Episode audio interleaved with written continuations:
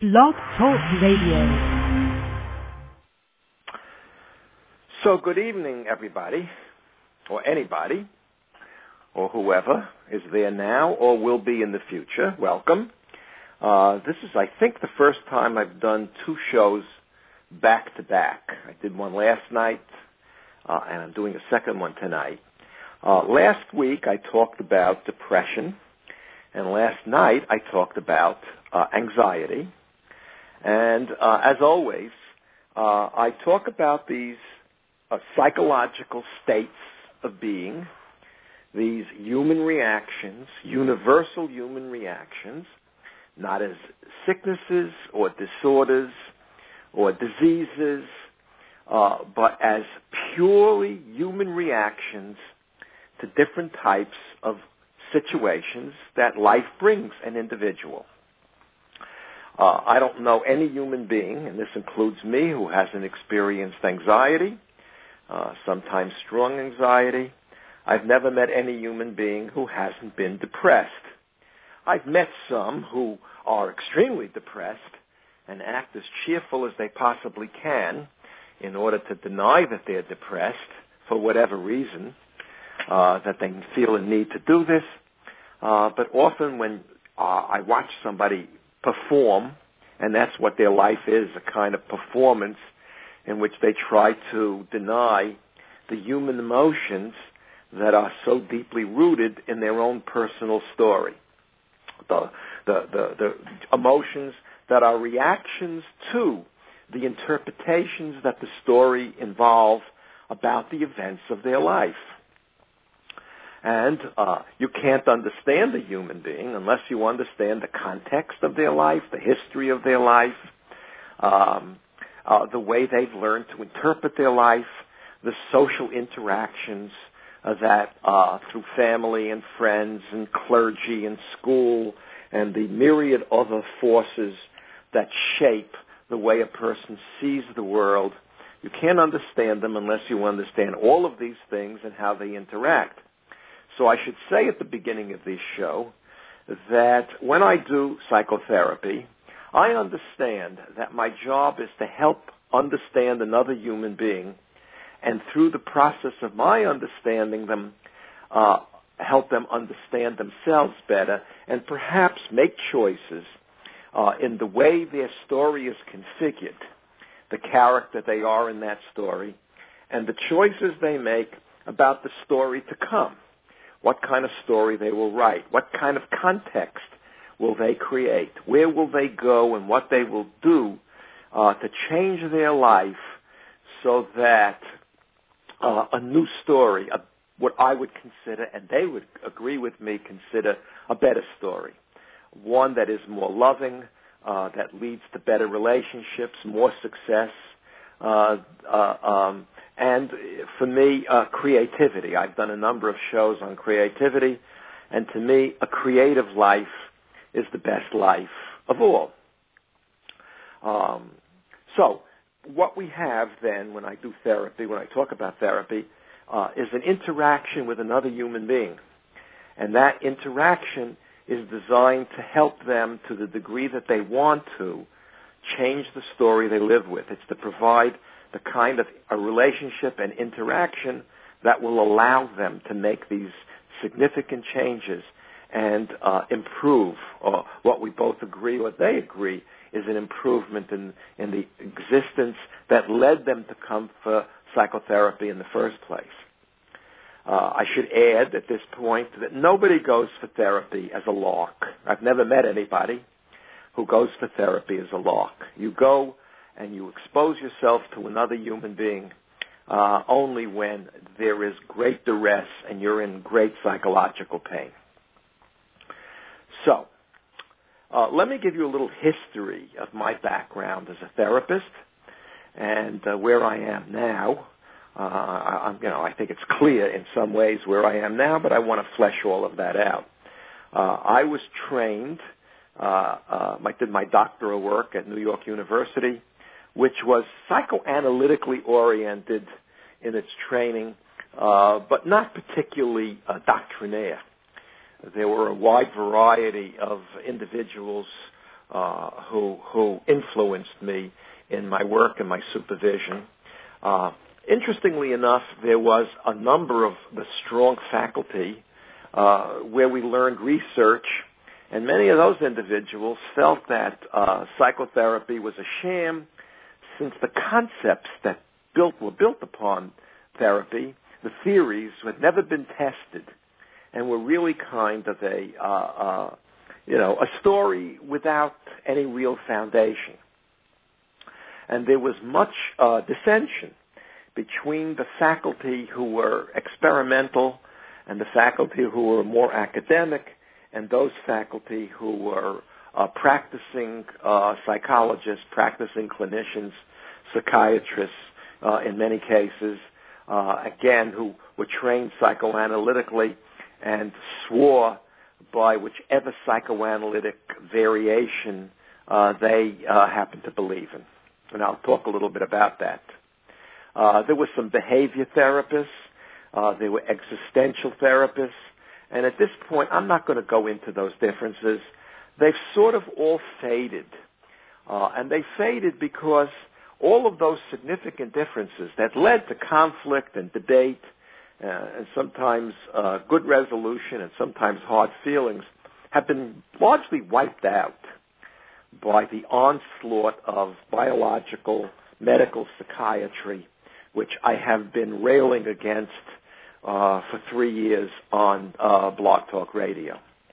The view that a human being who is suffering, who's confused, who's depressed, who's anxious, uh, is sick in some way, disordered, and increasingly requires not uh, a psychotherapeutic relationship, but a prescription.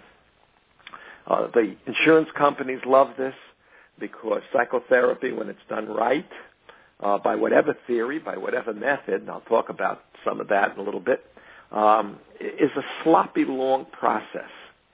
By the time somebody walks into my office, uh, they've been messing up and messed up for a very long time, and it takes time. Uh, if we both work together and form a decent relationship and an honest relationship to get any kind of change people protect who they are and where they are. Um, uh, Freud used to say the resistance of the neurosis uh, it, it keeps people from changing, and I don't believe that nonsense for one bit. What I believe keeps people from changing is that they're afraid to change. There's great fear. Whatever little they have in their life, they want to protect, and and uh, so they're not going to give themselves over to somebody unless there's real trust and unless they really have uh, some hope that, that can be generated, that real change can take place. Uh, all of that, that those ideas uh, are kind of passe, and I'm not really, uh, uh, I don't really have much to do with the field anymore. Interesting.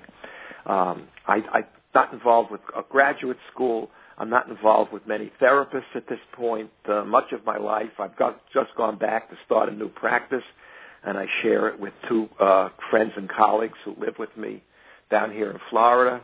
Um, but the larger field has been lost to me, and uh, what I can see of it is that psychologists are looking for prescription privileges. Um, I think that the psychoanalytic schools are doing fairly well, probably in New York and Chicago, maybe Los Angeles, but I don't think they're doing well anywhere else and more and more it's a desperate kind of a thing to keep some kind of patience and keep psychiatry from gobbling up the entire field. As I say, the insurance companies really love that because instead of a messy long-term relationship in which you see somebody for 45 minutes or 50 minutes or even an hour or more, you can see them for 10 minutes, uh, uh, you know, listen to the complaint, go into the DSM, the Diagnostic and Statistical Manual, see what diagnosis fits, uh, write the prescription that uh, seems to fit that particular diagnosis, and send them on their way. Uh, it saves a lot of money. It ruins a lot of lives. And it doesn't do the kind of changing I think good psychotherapy uh, leads to. Uh, as I uh, developed as a psychologist, I was always very critical of many of the ideas, and I won't go into why, uh, you know, what, what, what was in my life that made me so critical. And sometimes I don't think I was even fair in my criticism. Um, I think sometimes I was ang- angry and I was arrogant about uh, disagreeing with people. Uh, you know, you can't change anybody's mind unless you're patient with them. And while I could be very patient with the people I work with, and increasingly over the years very patient with uh, my students. Uh, I never really was that patient with therapists. I felt with all the training that somebody had going through a PhD or even an MSW, they should be a little more open-minded uh, and critical of the ideas that guided their work.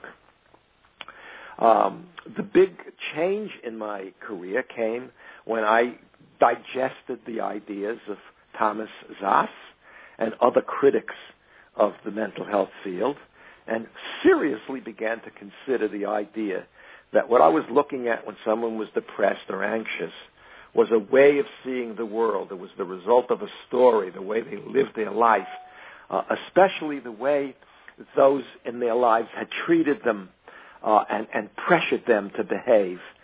Uh, and, and that led to all kinds of needs to change my own work. Uh, I was always a very heavy reader.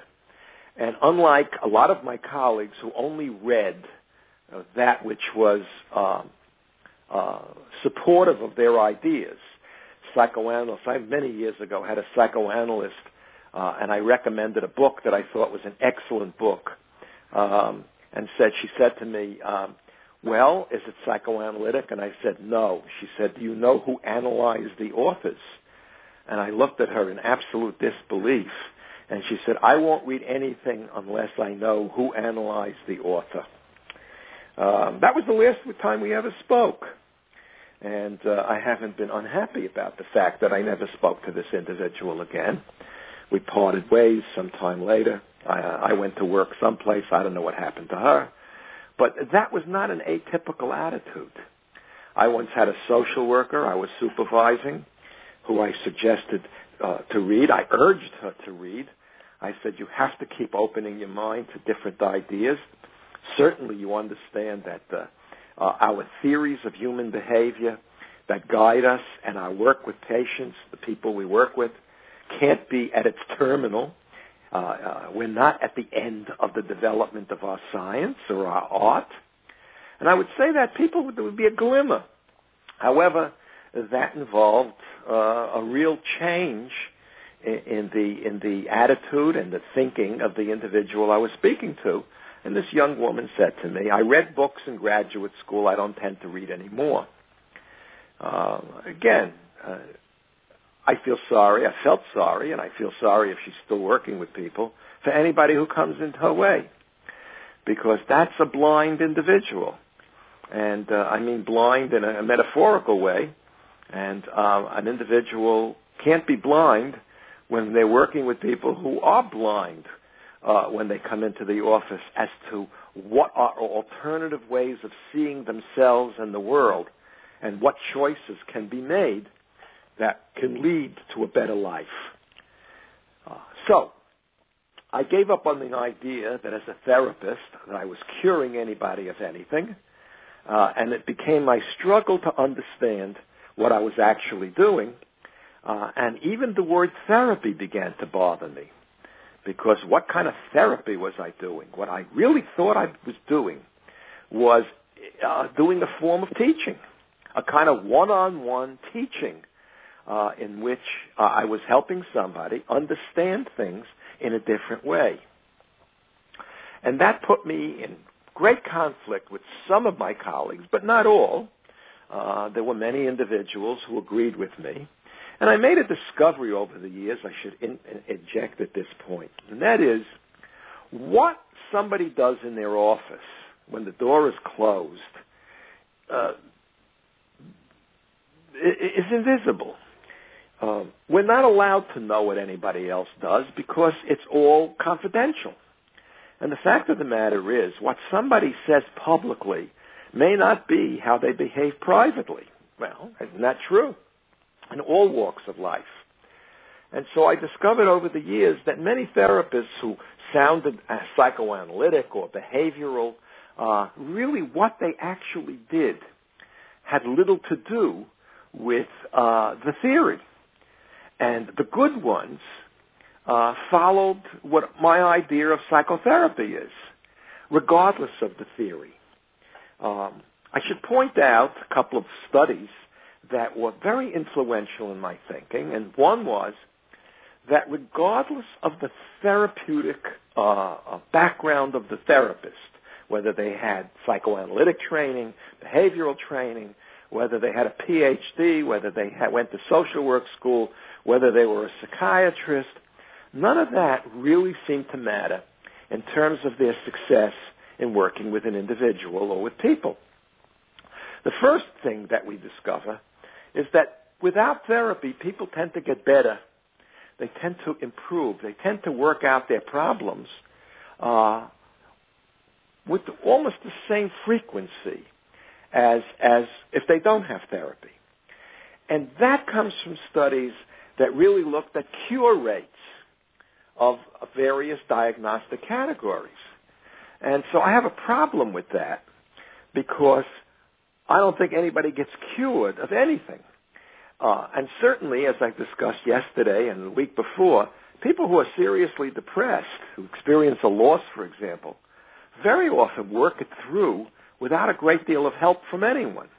Or they work it through with help from friends, from loved ones, uh, from self-help groups. Um, one of the things I will talk about, if not tonight, uh, uh, then then in, in, a subsequent show, um, is how important I think self-help groups are. You don't necessarily need a professional uh, to help if the situation that you find yourself in with other human beings allows for change to take place, fosters change. And so that was one important issue. The other thing that I discovered uh, through reading, and a lot of studies showed this, that what really made a difference was whether or not the therapist respected uh, the patient and allowed for the dignity of the patient. And uh, one of the things I scream about all the time with these psycho uh, uh, diagnosticians uh, and psycho uh, physiologists and psycho medicationists uh, is that there's no way for a relationship to form, and that the moment all you do is label somebody, you're denying their being, you're denying what's important about them, and you're creating situations that simply make things worse. Uh, the drugs do shut down a lot of the pain. But I do believe they shut down a lot of the life in individual and they shut down the potential for the kind of growth and transformation that leads to a more loving, creative, uh, dignified life. So, let me talk a little bit about my theory about how people get screwed up. And I use the word screwed up even though it's a moral judgment because it's my judgment that somebody is screwed up. It may or may not be theirs. Um, what happened when I began looking around for an alternative view, I realized I had to think outside the box. And I came across an article uh, by a Philip something or other. You know, I'll have to look it up. I want to give him credit. It's a small article that all people are politicians.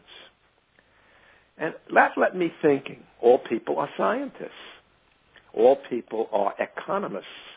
All people function in all areas like all of the sciences, and all people are politicians. And I began to look at the idea that all human relationships are political in one way or another. Politics is the way people organize themselves and form leadership. Politics is the way conflict is resolved. And anybody listening to me knows that all human beings inevitably are in conflict. Why are we inevitably in conflict? It's simple. We're all different. We don't want the same things, and we don't want the same things in, at the same time. And this is true in all relationships. It's really true between lovers and husbands and wives. It's true between friends. It's true in classrooms. It's true in churches. And it's true between parent and child. So I began to look as I read about politics, about different kinds of politics. America is supposed to be a democracy. And how does a democracy operate? A democracy operates with leaders, but the leaders are chosen, and the leaders have to respect the people who have given them the power to lead. The leader has to respect and the dignity of the citizens in which uh, uh, with, with, with whom they deal. And the leader has to be replaced if the leader uh, is unfair, inept, etc. And in America, we still have elections, although I think, and I've said this many times, the kind of democracy we have now uh, is not true democracy, and a lot of it, I think, is dying uh, as we become more insipid and as we become more dictatorial uh, in a variety of ways and more ignorant in a variety of ways. Uh, less less concerned with the kind of narrative Uh, that guides us in our society. Now, the problem of, of, of real democracy involves what happens with a family with children. Children cannot be the equals of their parents. They can't make the decision that parents make. However, they can be helped to grow up to be capable of living in a democracy. They can have a voice that's heard. They can be respected. They don't have to be beaten. They don't have to be put down. They don't have to be attacked and dehumanized and made to feel that they are inferior beings to their parents. They know that they need leadership. They know that their parents are there to take care of them and that really there is nobody else. They watch. They understand. Their survival depends upon this. So how do you help a child grow up into a kind of a democratic structure? You listen to them. You don't call them names. You, you keep an honest relationship as an authority, and you're clear as an authority. You remain an authority, but not necessarily a punitive authority. Uh, an adult with a child has all the high cards if they can learn to play with them or play them properly. The other kind of the, of, of the other two kinds of, of politics are anarchy and the authoritarian totalitarian. I'm not going to really talk about anarchy.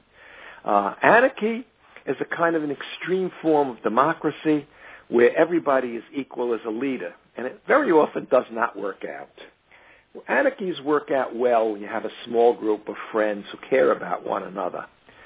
What most people understand anarchy to be is a breakdown in authority. And as I'll show you in a moment, when anarchy occurs, it's often because the authoritarian and the totalitarian forms of, of politics break down. And people don't know how to behave in terms of, of a democratic system. Okay, I think that, that that's clear. So that children who are raised in authoritarian systems are raised in a very different way because authoritarian politics operates from the top down. The leader speaks and everybody listens. What's important in a uh, authoritarian system is obedience.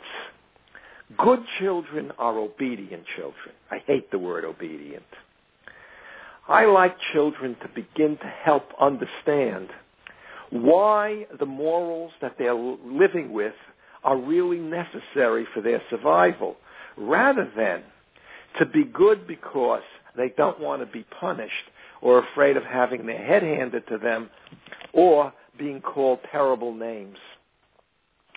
Uh, in a in a an authoritarian system, the leader gets to eat first, and often eats last. And anybody who wants anything equal to the leader is called selfish. So good children are obedient, and good children genuflect and bow down and good children grow up to kiss the ass of the leader and see the leader as superior to them. Now, the politics of this system is almost always based on a hierarchy of labels. Those at the top are your, your majesty. They're wonderful. They're celebrities. They're heroes. They are the best. They can do no wrong. Those at the bottom can do no right. They are the lowest of the low. They are mentally ill. They're traitors. They're sinners. There are all kinds of labels given to them. When women uh, uh, attack the prerogatives of men, they're a bitch. They're all kinds of terrible labels. Uh, we organize hierarchically by race. We organize hierarchically by religion. And the lower you are in the hierarchy of an authoritarian system, and I'll talk about totalitarian in a moment, the lower you are, the less human you are to those above you. And if you've ever been in a mental hospital, you know how unbelievably dehumanized the patients are uh, compared to the psychiatrists and the administration that's at the top. Most politics, unfortunately, are authoritarian or totalitarian. Now, what is totalitarian? Uh, Jeane Kirkpatrick was the uh, the uh, was the ambassador to the United Nations of Ronald Reagan. Never particularly liked him, although given the uh, presidents who have come after him, some of the conservative presidents, uh, he looms large and much less onerous than I thought of him when he was president. But she distinguished between an authoritarian and totalitarian. An authoritarian, things are all right as long as you do, uh, as long as you do what you're told to do. Just listen. Shut up and listen. In a totalitarian system, you have to be obedient in thought. Nobody understood that better than George Orwell in his magnificent and important psychology novel called 1984, where Winston Smith uh, who dares to love and who dares to like poetry and attempt some form of creativity uh, is tortured until he goes sane. And to be sane is to accept whatever Big Brother or the leader says. And so you're saying if Big Brother says two and two is five, and you not only agree with Big Brother that two and two is five, but that you believe in your heart of hearts that big brother is right and two and two is five. When you go after the thoughts of an individual, when you demand obedience, not just in behavior, when somebody is no good, can't be a member of the family, is whipped and beaten and punished because they disagree with the fundamental story of that family or that school or that society, you no longer have an authoritarian system, but a totalitarian system. And the people who are the sickest that I have ever worked with and seen are products of totalitarian systems. They are raised with the dictum, who are you going to believe, me or your own eyes? And you better believe me, your father, your mother, your teacher, your priest, your rabbi, whoever it is your imam, your mullah, uh, I don't care what religion it is, the more authoritarian, the more you're told that what you believe, to the degree that it differs from the story that, that the authority has, makes you dangerous, makes you bad, makes you in need of great punishment until you are obedient, not just in behavior, but in thought. This is the dehumanization and the crushing of a human being and the human spirit. And the point at which an individual becomes their own authoritarian or totalitarian uh, critic, they are in the deepest psychological pain and they are in the deepest psychological difficulty. Life takes on a nightmare glow. I'm no good. What kind of a shit am I? I shouldn't have been born. My mother was right. I ruined the marriage. God hates me. What a terrible thing to believe that there is a force that governs the universe and that that force has targeted you for punishment and pain because you are somehow innately and forever a defective, ugly, damaged being. Life, as I understand it, becomes existence and becomes impossible. That is the quote sickness that people come to therapy with.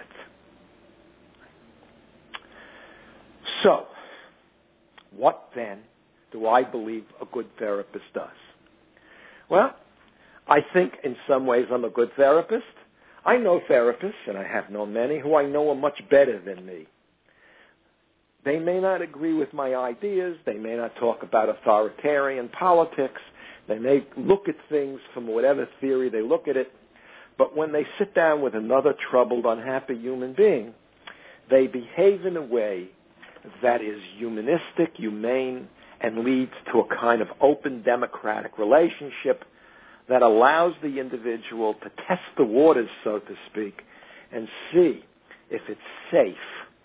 First, to stop criticizing themselves and to see if they can't open up and talk about their past, to talk about uh, uh, their ideas, and explore the theory and the story that they live by. And if a person can talk about their story and their past, something wonderful happens, particularly if they're not criticized for whatever they say. And that is, they come to own the story. And once you own a story, you've now begun to write it. And any story you can write, you can begin to rewrite. So, how does therapy, as I understand it, work? Well, first of all, I call psychotherapy, and if you read my, my page, my home page, I assume if you're listening, that's what you're listening to, I put quotation marks around therapy. Psychotherapy has quotation marks. I like the word psychotherapy, uh, and I say it, I can't, you know, the quotation marks disappear when you do things verbally. But why do I put quotation marks? Because I believe that I'm not dealing with sick people. No therapist is dealing with a truly sick person. If they are, they really need to send them to a medical doctor. And not a pseudo medical doctor, uh, but somebody who is a true medical doctor who will deal with the cancer or the high blood pressure or the brain damage or whatever happens to be dealt with that is a true diagnosed medical problem. But what the individual does uh, is a metaphorical therapy because they're dealing with metaphorical illnesses, not true illnesses. As I say often, a broken heart is not a heart that's physically necessarily broken. Right? To, to be sick at heart, to be sick in your soul, doesn't necessarily mean in any way that you're physically sick, that you're medically ill. And that results, sickness of the heart, results from too many tragedies and too much rejection and too much loneliness and too much self-hatred and too much pain uh, uh, in the course of growing up or trying to become the individual, unique person that each of us happens to be. I should add something here about politics. I believe every human being is unique, and at the same time, every human being needs other human beings so that um, being psychologically healthy, and I put that in quotes, involves a kind of a tightrope. How do I come part of the family of man? How do I become part of a family? How do I become part of an institution like a school? How do I become part of a love relationship? How do I form a relationship, but at the same time remain an individual? To give up your individuality and join the mob is to be crushed. To be totally isolated is to end up either in jail or in a crazy house being diagnosed schizophrenic or something else. When an individual is too terrified of other people to form a relationship, then self-hatred and loneliness become very difficult to bear. When an individual submerges themselves and never has an original idea, then they're also a tortured soul because you can only go so far in destroying yourself or allowing yourself to be destroyed. Winston Smith did not mind dying at the end of of, of uh, 1984. He betrays his lover. He betrays himself. He betrays his best ideals. We don't blame him for doing this because he's, he's what he was subjected to, the torture uh, and, and the degradation that he was, but he's destroyed nonetheless. He's no longer a creative living being. So how do we help another individual? Well, the first thing I think is important, and I'm going to kind of close this down. Uh, I think I only have nine minutes. If anybody would like to call in and talk, I'm going to have to do a second show. I won't do it again this week, but next Monday I'll do psychotherapy part two. Um, I'm kind of tired. I find that uh, I can't do an hour. It's just impossible for me to do an hour. Uh, and I'll talk about the fact that when we uh, work with somebody in a good therapy, uh, it's always voluntary, it's non-coercive, it's respectful, um, um, confidentiality is a must. You know what? I'm going to save most of this for next week, and I'll stay on the air a couple more minutes if anybody wants to uh, call in uh, and talk uh, and share their ideas. I don't know how many people are there. Um, uh, I don't know, but I find out later when I hang up. They, I, I can find out how many people actually listen to the show. It's sometimes one, two. I've had ten or eleven. Uh, and people tend to come to this uh, uh, program late, they come to the archive. And uh, some of the archives I've done in the past have had uh, uh, people in the thousands who have come to. I don't know how long. I could probably find that out. How long they've stayed, how much they've listened to. But uh, I don't want to even know. The fact that uh, I see people coming is gratifying. So if there is nobody who wants to uh, speak to me, uh, nobody wants to come on and call six four six seven one six seven seven five six, which is a freebie, although you probably have your own uh, uh, uh, unlimited calling from your own phone, so it won't cost you anything. Um, okay. I'm going to say goodnight and prepare for next week, part two of psychotherapy, and talk about the specifics that I believe are critically important if you are, are going to become a so-called patient or client. Actually, I don't even know what to call the people I work with except the people I work with. That's what they are, the people I work with.